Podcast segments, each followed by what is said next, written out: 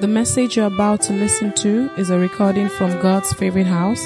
It is our prayer that you listen, your life will be transformed, and you will be taken to greater heights in your walk with Jesus. Amen. God bless you as you listen to this message. At the door.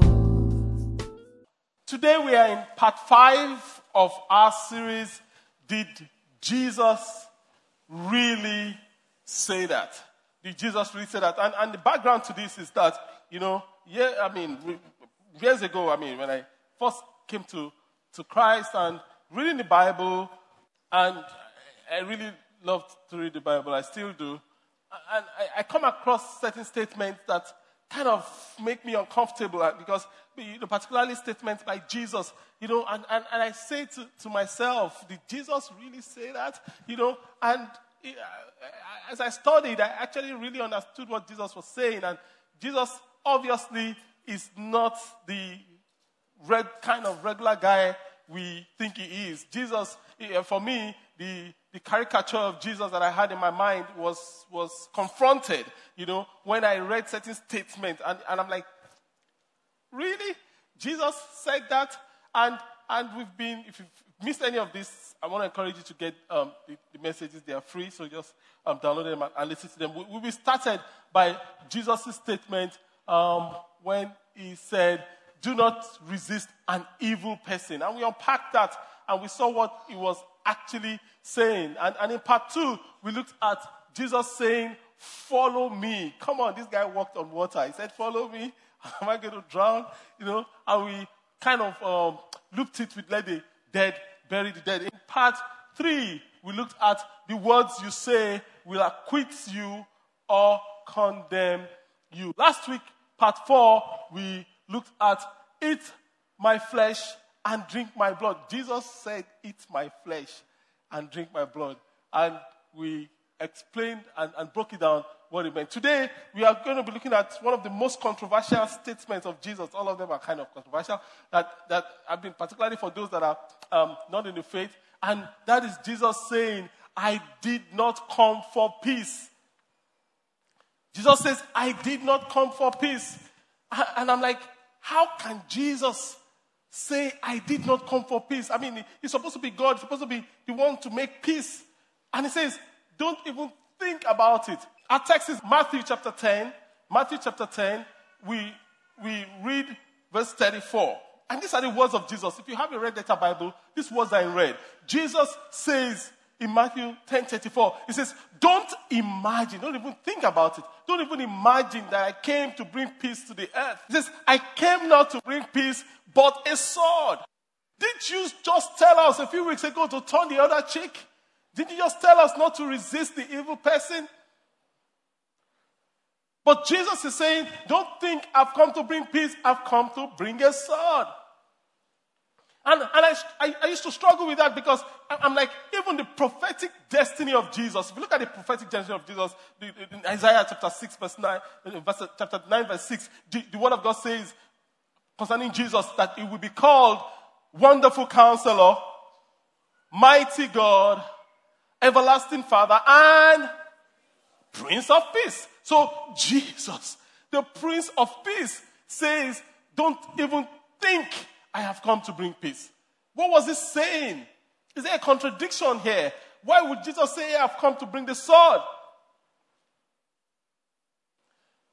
But I realize that the, the challenge we have is because we are confusing peace making with peacekeeping. Huge difference. You know, Jesus wants us to be peacemakers, not peacekeepers. Jesus came as a peacemaker, not a peacekeeper. If you understand this huge difference, I mean, it will just resolve the conflict. So, human beings, we, we like peacekeeping missions. You know, United Nations, you know, there were certain peacekeeping missions to this nation, to that nation, even ECOMOG, peacekeeping missions here and there. And peacekeepers basically are supposed to go there and say, guys, truce. Don't fight. But the Bible says nothing about peacekeeping. Interestingly, check Genesis Revelations. Rather, Jesus calls us to be peacemakers, not peacekeepers. Matthew chapter 5, verse 9. Matthew 5, 9. The word of God says that blessed are the peacemakers, for they will be called what? The children of God. The peacekeeper may be hurt, but the peacekeeper keeps quiet in the interest of peace. In the interest of peace. And interestingly, Jesus is not interested in that kind of peace. The peacemaker, on the other hand, will seek to resolve the issue, even if it's uncomfortable. The peacekeeper will say, you know what, for peace sake, don't let us have this discussion. Have you heard that before? So that peace will, peacekeeper. The peacemaker says, we need to have this discussion so that lasting peace will, huge difference. The peacekeeper wants to maintain the status quo. The peacemaker wants to take the relationship to the next level. So, peacemaking is an opportunity to do what is right. And when you, when people insist on, on peacekeeping, you know, unfortunately, you know, we have different temperaments and all that and all that and all that. And some temperaments favors one to the other, but it, it doesn't change the word of God.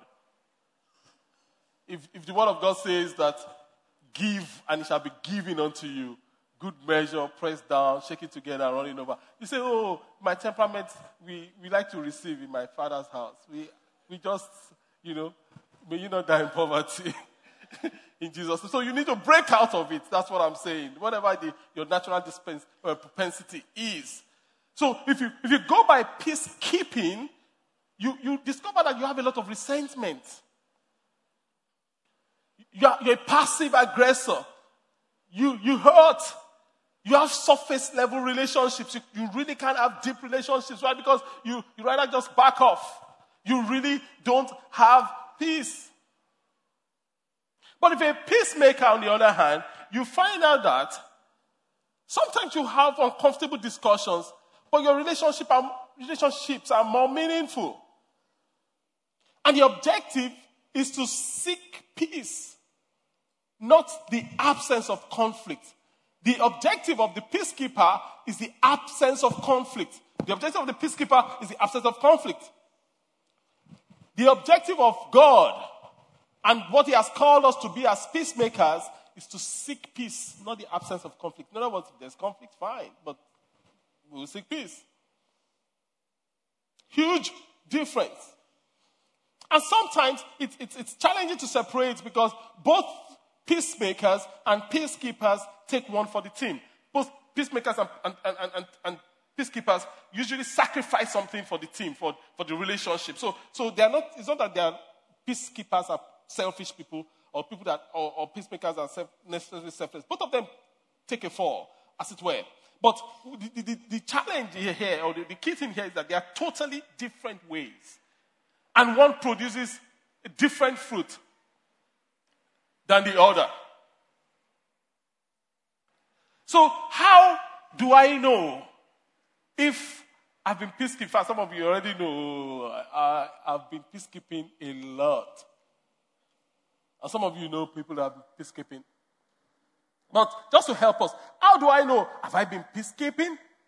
I just run to a few things that will, that will just put it out there in your face if you have been, so that you can realign and be a peacemaker instead. Peacekeepers avoid conflict.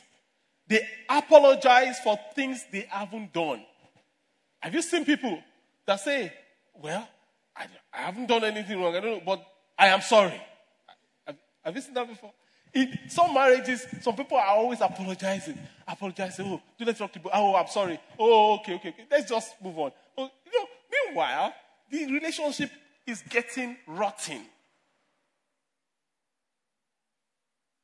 And you claim for peace to reign. Which peace? The peace of the graveyard, if you have any kind of peace. Why? Because there are rotten bones under. It's going to blow up one day. So, for, so I'm sorry, so peace make keepers apologize for what they've not done wrong. Peacekeepers always walk on eggshells, not to upset anyone or not to upset the person in the relationship. So they're walking on. Are you? Oh, I'm sorry. I should have done that. Oh, come on, be yourself. Relax. Take a deep breath. They are always working on eggshells, and it's frustrating to t- try and relate to to a peacekeeper. How many of you have watched Coming to America? You know, they prepared a peacekeeper for the prince as the bride. And, and the guy wanted to give the girl a chance. I said, okay, let's have a conversation. What do you want? Anything you want, my lord. What do you like to eat? Anything you want to eat, my lord. You, and the guy couldn't get it. And I think he said something like, if I say she bark like a dog, bark, whoa, whoa, whoa, whoa, whoa, whoa, as a peace keeper, barking like a dog for peace sake. If I say she hop, hop, hop, hop, hop, hop, hop, hop, and she was happy. You need to watch that movie; it's a classic. and but really, people are in relationship, and that is all they are about. Anything you want, I will bend over backwards. I will somersault. You want me to somersault how many times? God has not called us to be peacekeepers. God has called us to be what? Peacemakers. Peacekeepers don't share how they really feel so they don't hurt anyone or start an argument. And at the end of the day, they, they produce shallow relationships. They don't, you, you, you really feel this way, but you, you don't want to say it. Why? Because you don't want to hurt anyone. You need to say it, not in a vindictive way. But you need to, you need to, you need to communicate. You need to communicate it. Peacekeepers struggle with identity crisis. They always struggle with identity crisis. They struggle to know who they are, who they really are. They struggle with identity crisis. Why? Because they, on one hand, they want to say the truth. On the other hand, they don't want to hurt anybody. They are afraid of conflict. They are afraid of, you know, having a tough discussion. And the sad thing, with all the good intentions of peacekeepers, the sad thing is that the things they fear the most always happens to them. Job is a fantastic peacekeeper. When his children goes out to, to party and perhaps do crazy things, instead of Job to disciple his children, to make peace, to, to, to, to help them find God, to confront the issue if there was fornication, to confront whatever that was on ground. Do you know what Job would do? Job would just sacrifice and say, Oh God, in case there was any wrongdoing. Eventually, he blew up in his face. And he said, Oh, the things I fear the most has happened to me. If you keep peacekeeping in that relationship, it's going to blow up in your face. It's not a bad prophecy, it's the truth. So you need to realign yourself. What does God want me to be? He wants you to be a peacemaker because blessed are the peace because they will be called. So, what are peacemakers? Have I been a peacemaker? How can I be a peacemaker? Just three things about peacemakers. Peacemakers are committed to speaking the truth in love. They are committed to speaking the truth in love. When they are offended or hurt, they communicate their feelings honestly. Honestly, they do. Peacemaker. When they have hurt others, they own their mistakes and ask for forgiveness. Peacemakers. Peacekeepers sometimes they don't want to even own, own up. Peacemakers, they are willing to own up. I, I did wrong here. I'm sorry. Peacemakers, they know that keeping quiet will never lead to intimacy. Keeping quiet. Everybody say keeping quiet will never lead to intimacy. Unfortunately, we've been told, oh, keep quiet so that everything will go on smoothly. No, no, no, no, no, no. Keeping quiet will never lead to intimacy. Secondly, peacemakers pursue reconciliation at the risk of confrontation. They are not just about confrontation, they want reconciliation, but if confrontation comes with a package, well, that's just what it is. So the focus is on reconciliation and not confrontation. Confrontation can just be a bridge to reconciliation. Not confrontation for confrontation's sake, but sometimes confrontation is inevitable. And when you want to confront an issue, it is always best, you know, there are two approaches to, to confrontation, to confronting an issue. You have the advocacy and the inquiry. Advocacy, inquiry. So if I want to confront an issue in the, and I'm using the advocacy um, um, part, I'm going through the advocacy part, it simply means that I am just stating my own point of view. And in advocacy, you know, it can be very, very, very, very, very strenuous on the relationship. In 1961, the United States of America had felt, based on intelligence from CIA, that they needed to take off um, Castro from, from Cuba. And JFK authorized a military campaign in the Bay of Pigs. And of course, it was a disaster because the approach was advocacy. I'm, going I'm to explain later when I explain the second approach. So, but the US lost and blah, blah, blah, blah, blah. Now, a few months later, they discovered that Soviet Union is, is, is planting missile heads in Cuba, just facing the US. So they needed to confront it. So what did he do this time? He called the CIA guys and the military guys. You know, intelligence and military are always at loggerheads. And he made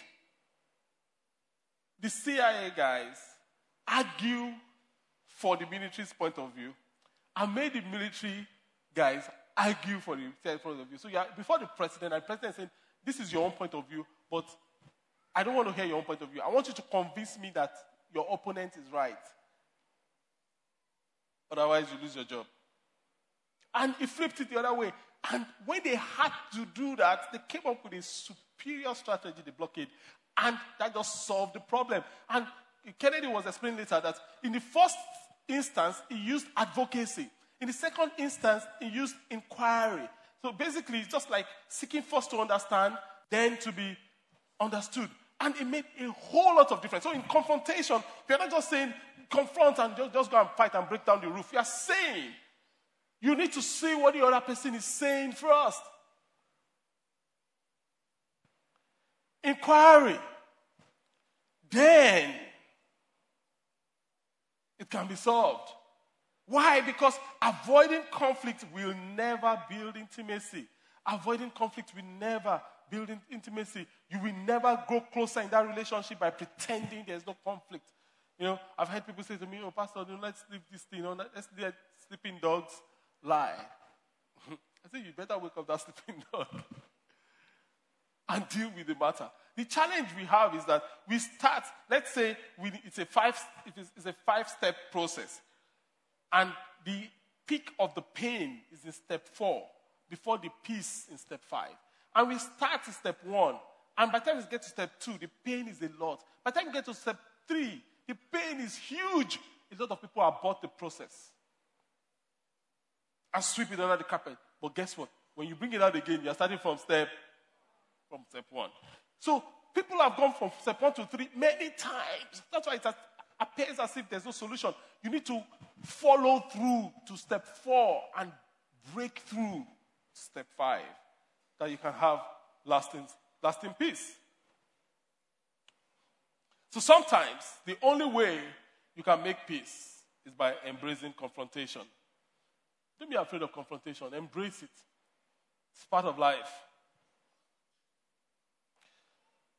Number three, peacemakers are not only committed to speaking the truth in love, they are not only committed to reconciliation at the risk of confrontation, they are humble enough to pray for the person that hurts them. Peacemakers are humble enough to pray for the person that hurts them. Why? Because God heals my heart when I pray for the people that hurt me.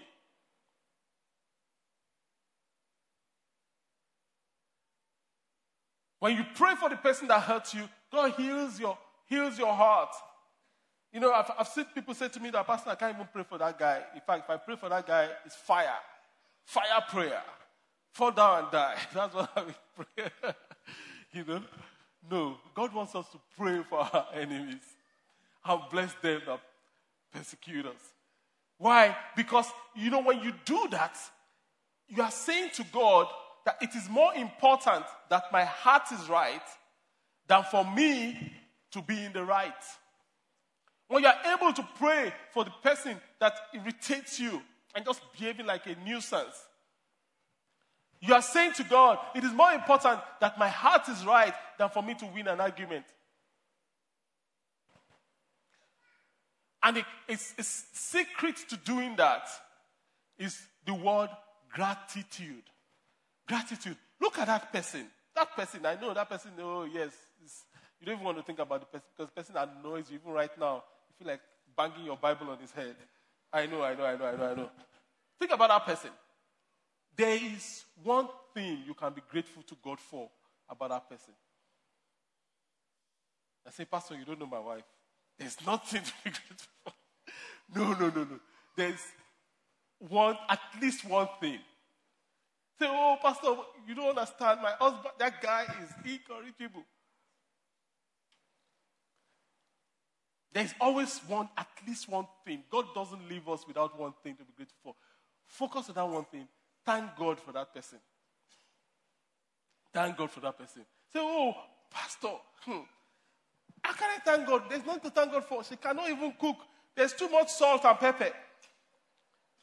There's something to thank God for there. At least there is pepper.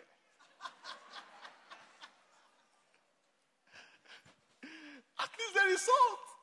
So God, please just help her regulate it.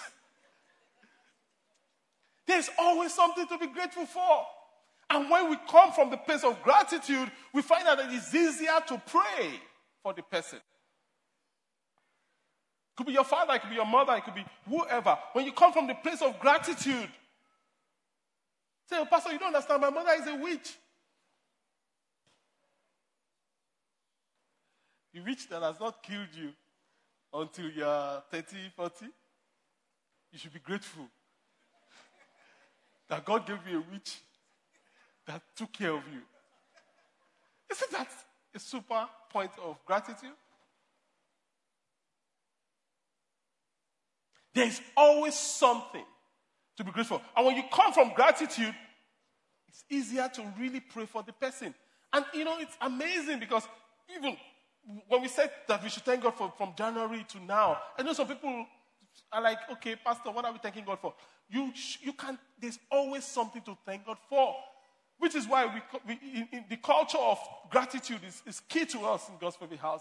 We, we separate a, a, a day, a, well, day in the month that we, we say thank you to God. Why? Because it's easy if you feel God has disappointed you, it's easy to, be, to have an attitude towards God. It's easy to even come to church and, and you're like, your nose is in the skies. And you're like, why should I dance? But when you think that it is only the living, the reason you are still doing like this because you are alive now. Have you know? So that is a good reason to thank God. Ah, at least I'm alive. Yes, we struggle to do that. We struggle, yeah, at least I'm alive. Because I'm alive, you've kept me alive, you have a purpose for me.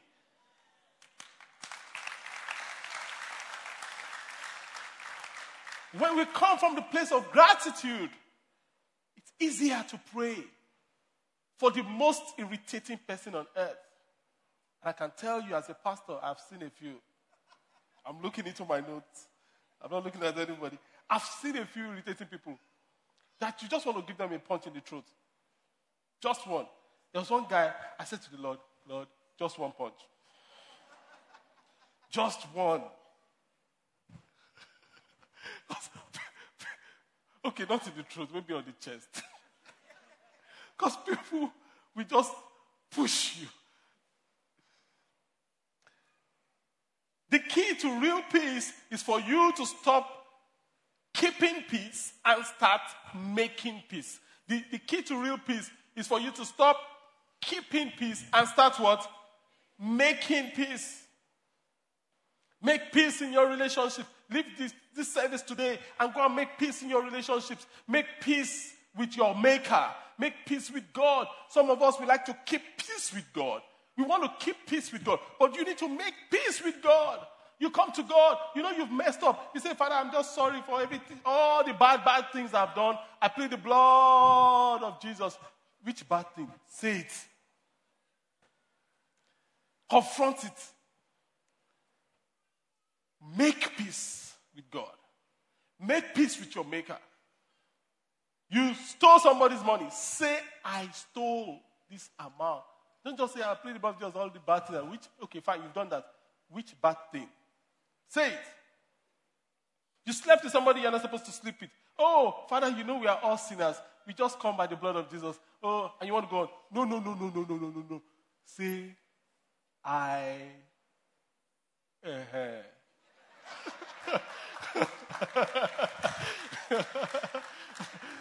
That's how to make peace with God. Don't gloss over it. That's how to make peace with God. Confront the issue. So, you, you, know, so you have to learn it. Even your relationship, you have to learn it. When intending couples come to me and they say they want to get married, one of the first questions I say to them after we've done all these things, I say to them that, have you guys fought before? You know what they say to some of them? Not all of them. Someone said to me, oh, no, pastor, we can't fight. She's just an angel. Angeli. oh, she's just she's so sweet, pastor. So I just ignored the guy. I, I look at the girl. I said, Have you fought this guy before? I said, No, Pastor, he can't even hurt a fly. He's such a perfect gentleman. And my response is, Go and fight.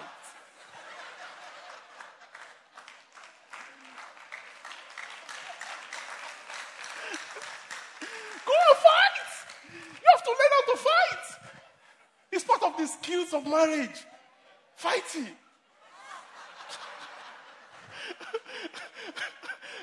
Not so much the fighting, but the conflict resolution. If you don't know how to go through a phase of intense pressure and you both are able to resolve it by yourself, how will you survive marriage? Marriage is one series, at least in the initial days, of one, my experience, one series of one after the other.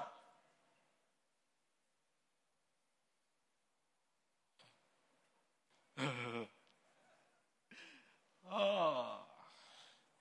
Jesus did not come to guarantee us a conflict free relationship.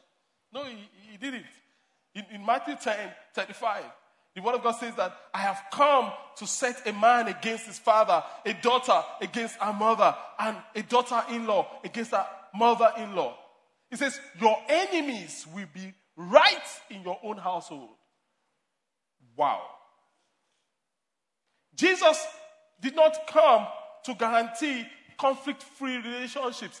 Jesus came to guarantee peace with God. Why? Because Jesus knows that if you, if, if, if, if you can have peace with God, let's say you have a house, father and mother. If father has peace with God and wife does not have peace with God, will there be peace in that family? No. If wife has peace with God and father doesn't have peace with God, there, there will still be not be peace. But if both have peace with God, there will be peace and harmony in the family. So Jesus goes straight to the heart of the matter the individual. The individual. I want you to have peace with God. John 14, 27. I am leaving you with a gift the gift of the peace of mind and heart. The peace I give you is the peace the world cannot give. So don't be troubled or afraid. Jesus says. And Jesus is saying, sometimes I am the dividing line. John 12, 51. John 12, 51. He says, Do you think I have come to bring peace on the earth? He says, No, I have come to divide people against each other. Did that sound like the, the image of Jesus you had? He says, I've come to divide people against each other. And from now on, families will be split apart. Three in favor of me, three against. Or two in favor, or two against. Jesus is saying in some cases I will have majority, in some cases I will have minority. Whatever happens, I will be the dividing line. Wow. Mark, Matthew 10 37, it says, If you love your father or your mother more than you love me, you are not even worthy of being mine. You are not worthy of being mine. It says, or if you love your son or your daughter more than me, he says, you are not worthy of being mine. If you cling to your life, you will lose it. But if you lose your life, but if you give up your life for me, you will find it. Anyone who receives you receives me, and anyone who receives me receives the Father that sent me. Bottom line, Jesus is saying, you see, there will come a time in your life that you need to take a stand for me. And by taking a stand for me, you will alienate yourself from your loved ones. You will, if they, do, if they are not aligned with me. And you see, Christians are supposed to be loving, and that's why the, the, world doesn't understand Christianity because, you know, Christians are loving people. We love people. Guess what? But we are also able to take a stand for our God which means that when we take a stand for our God, sometimes it appears that we are drawing a line and are being alienated from people. Take the issue of the, the gay um, um, ruling in the US. You, you heard about it? That is throwing a lot of families into a lot of confusion. I was on a pastor's blog um, a few days ago, and the blog was on fire. He blogged about the issue. You know, America, North, North American pastors, some of them, they are experts at navigating matters without saying anything. They will touch on the matter, they will say sweet things, they will, you will not be able to hold them. Like You can't tell whether they are on the Lord's side or, you know, it's just crazy. I mean, pastor saying, oh, the, the, the, the Supreme uh, uh, Court did not debate 1 Corinthians um, uh, 15. I'm like, what does that mean? Is that the issue here? He says, oh, if Christians will be evangelizing, we won't have this problem. While that is true, but that's not the issue right now. If your church has not been evangelizing, whose fault is it? It's the pastor's fault. If your church is not giving, whose fault is it? It's the pastor's fault. If the church is not praying, whose fault is it? Is the pastor, is the church is not fasting? Whose fault is it? Of course. lady put up this question on the blog. And she says, Since I've been asked by my sister to be signing witness with her uh, to a gay marriage and to attend the celebration after. As a Christian, I'm trying to do what is right. I love my sister and I've tried and tried to love her without approval of our gay relationship. This can be very, very difficult in reality. She asked me because I am a sister. Who else would she ask? But this has put us as a family in a very difficult position. Essentially, we are all being asked to lay our views out in the open. Either we go in support or we don't go in disapproval. Have I mentioned how hard this is? What would you advise? In other words, after reading the pastor's blog, she didn't know what to do. So, what would you advise? Now, let's take a poll. How many people say go? Go for your sister's wedding. No, don't be, don't, don't be afraid. We are not going to ostracize you. Okay, how many people say don't go? If your hands are down, I know you are saying go. okay, put that hand. Now, you know, when she doesn't go, they say, Christians, you people are hateful. You people, you are not loving. Is that the issue? They want to give us a bad name but they will not succeed. We will stand with Jesus. And to the point that you can't even preach the gospel. If you preach the gospel, you are preaching hate. When did the good news become bad news? Put, put up the next, um, next one. So this, this someone help. He says, Hey, Pastor, I just have a little something to say from a non Christian lesbian perspective.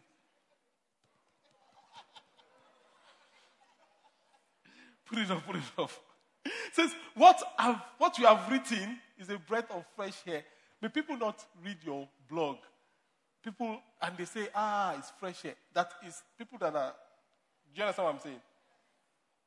We did not listen to your teaching and say, oh, that was wonderful. As a lesbian, I love, it's a breath of fresh air. May that not be your portion? Better say amen. You may be a pastor tomorrow. Which was sweet and totally welcome. I have never read a Christian post that wasn't cruel or rude to the LGBT community. That's what is cruel and rude. Until I read what you have written. Most Christians come off quite angry and preachy when you talk to us, but you don't, but you didn't. And I'm thankful for that. Keep up the good work. There's some guy, I love this guy. He says, he says, when you say cruel and rude, what you mean that you mean that it didn't tell you that homosexuality is sin, that all have sinned, all have sinned, and fall short of glory of God, and that if we die in our sins, we will face the wrath of God, that we are all sinners in need of a savior. Is that what you, you usually hear that you call cruel? She says exactly that. I don't think you understand. When you tell a member of the community that they are sinners, that they must repent or face eternity in hell, you are being rather hateful to them. We would ra- much rather have your friendship, be peacekeepers, than have you preach to us when we don't want to hear it. So, so Christians are being conditioned to, to only say what people want to hear. Pastors have become masters at saying what people want to hear. I've become masters at peacekeeping. But God wants us to be peacemakers. We need to put this truth out there in love. You don't want to hear that if you die in your sin, you will go to hell. You better hear because if you do, you actually go to hell. Praise the name of the Lord. And there's no amount of legislation that can give you peace. No amount of legislation can give a human being peace. None. Even if they legislate that let everybody go to church tomorrow, that will not give everybody peace. Do you know that? Until you find God personally, yourself. So that's what Jesus came to do. He came to meet the person. Because he knows that if a person can find peace, can find a new life, that person can become a part of a family. And if that family, everybody in that family can find peace and can find new life, that family becomes a part of a community. If there are enough people in the community that has peace and have a new life in Christ, what happens to the nation? And if more nations are going that route, what happens to the world? So it all starts with one person having a new life through an experience in Christ. Somebody tagged me on a video on Facebook, and I really like that video. I think it's, a very powerful video. It's by some guy, um, not, you know, Myles Munroe of blessed memory, powerful man of God. And we'll watch the video and, and we'll take it from there.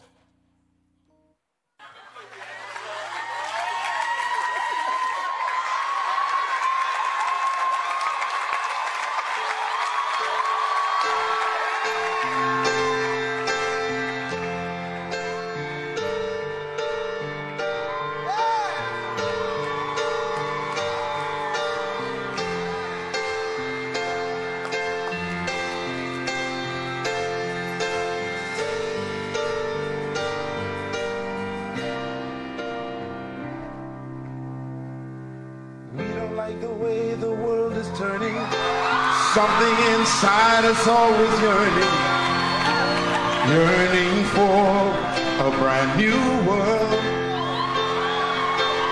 People everywhere are so confused. Leaders don't know just what to do. Everybody wants a brand new world. And though we send rockets to the moon and the stars, and though we make trains and ships that go very far. And there's not a mountain that man has not climbed. Yet a brand new world he could never find. Cause if we want a brand new world, you've got to have brand new people. And if we want brand new people, you got to have a brand new life. And if we want a brand new life, you've got to have a brand new spirit. And if we want a brand new spirit, you've gotta come to Jesus Christ. Oh yeah.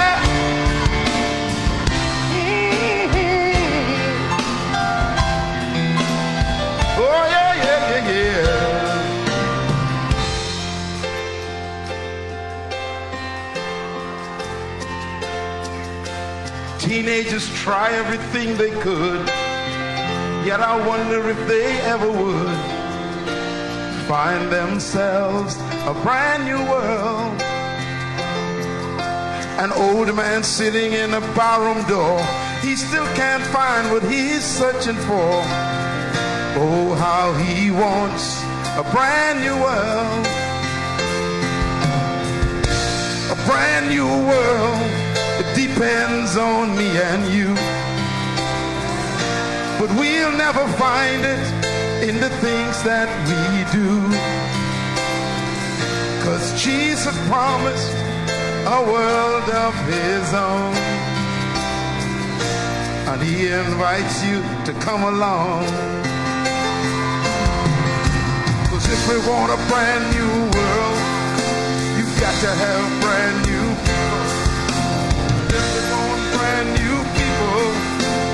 got to have a brand new life. Oh yeah. But if we want a brand new life, come on choir, you've got to have a brand new spirit. And if we want a brand new spirit, you've got to come to Jesus Christ.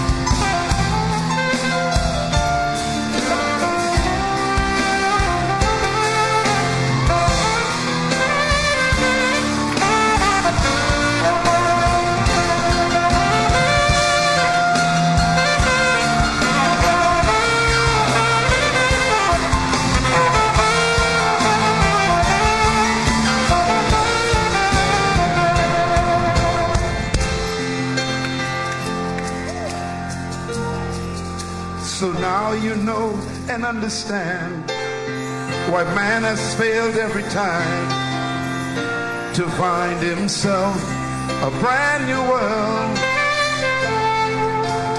Jesus knew, and that's why he came to bear a cross of sin and shame so he could bring us all a new world.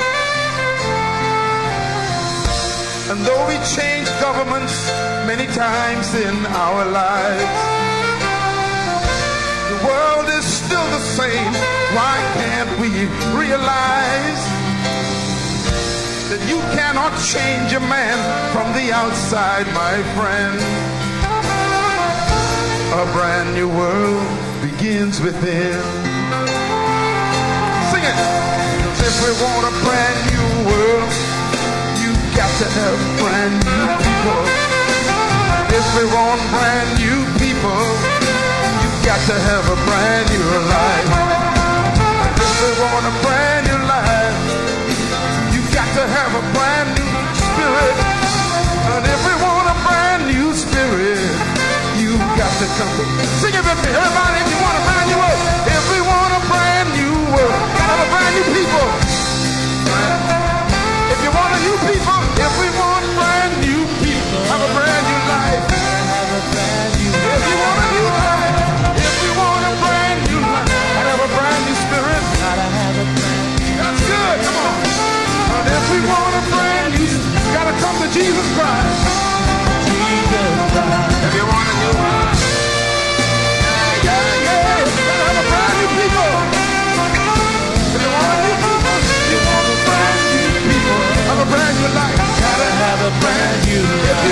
you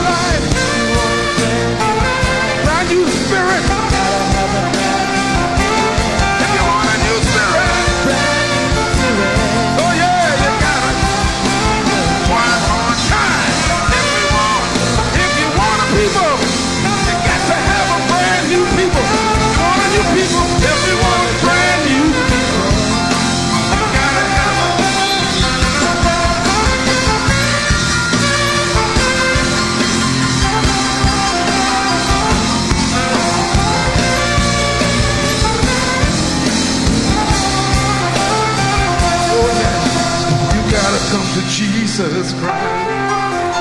You gotta come to Jesus Christ. You gotta come to Jesus Christ. You gotta come to Jesus Christ.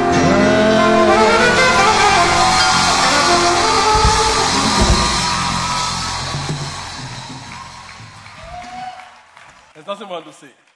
Let's bow our hearts as we bow our heads. For there to be peace in the world, there have to be peace in people's hearts. And Jesus has come so that we can make peace with God. I say, Pastor, I get it now. I get it. I get it. I get it. I've come to church, but I, I haven't made peace with God. I want to make peace with God. I want to be a brand new person. I need a brand new spirit. I want to come to Jesus Christ. I want to pray with you. That is you. I don't, you don't need to come forward. Wherever you are seated, I want to pray with you. Pastor, that is me. I, I get it now. Put up your hands now. I want to pray with you. Quickly. God bless you. If I put up your hand, put up your hand well over your head. Over your head. God bless you. God bless you. If I put it up, put it up well. God bless you. Put it up. Put it up well. God bless you. God bless you. God bless you. Keep the hands up. Keep the hands up. I'm going to pray with you in a bit. Stay where you are seated. That's fine. That is me, Pastor. That is me. If you are online, instructions are scrolling. Instructions are scrolling. You cannot change a man from the outside. Make peace with God. And for, for some of us, the rest of us, we need to make peace with certain people in our lives. Why don't you talk to God about them? Even right now. Just start by the gratitude. Think of that one thing in their lives that you can be grateful for. And just say, Father, I thank you for this person. I thank you for this person. I thank you for this person. I thank you for this person. I thank you for this person. You are saying, but Pastor, I still want to make peace with God. Can I still put up my hand? Yes, you can. Put it up over your head. I want to pray with you right now. That is me. God bless you. God bless you. Keep the hands up. God bless you. That is me. Can I still put up my hand, Pastor? Yes, you can. God bless you. Right there. Keep the hands up. God bless you. God bless you. Father in heaven, we, we, we thank you for everyone in this place, Lord. We thank you for everyone that you have brought, heard your word, taking a step, and they are making peace with you, my Father. We ask that you accept them according to your word in the mighty name of Jesus. Change our lives. Every one of us that we need to make peace in our relationships. Give us the grace to be peacemakers, Lord, not just peacekeepers, and let your name be glorified. Honor and glory we give unto you. Honor and glory we give unto you, Lord. In Jesus' mighty name, we are praying. Amen. Praise the name of the Lord.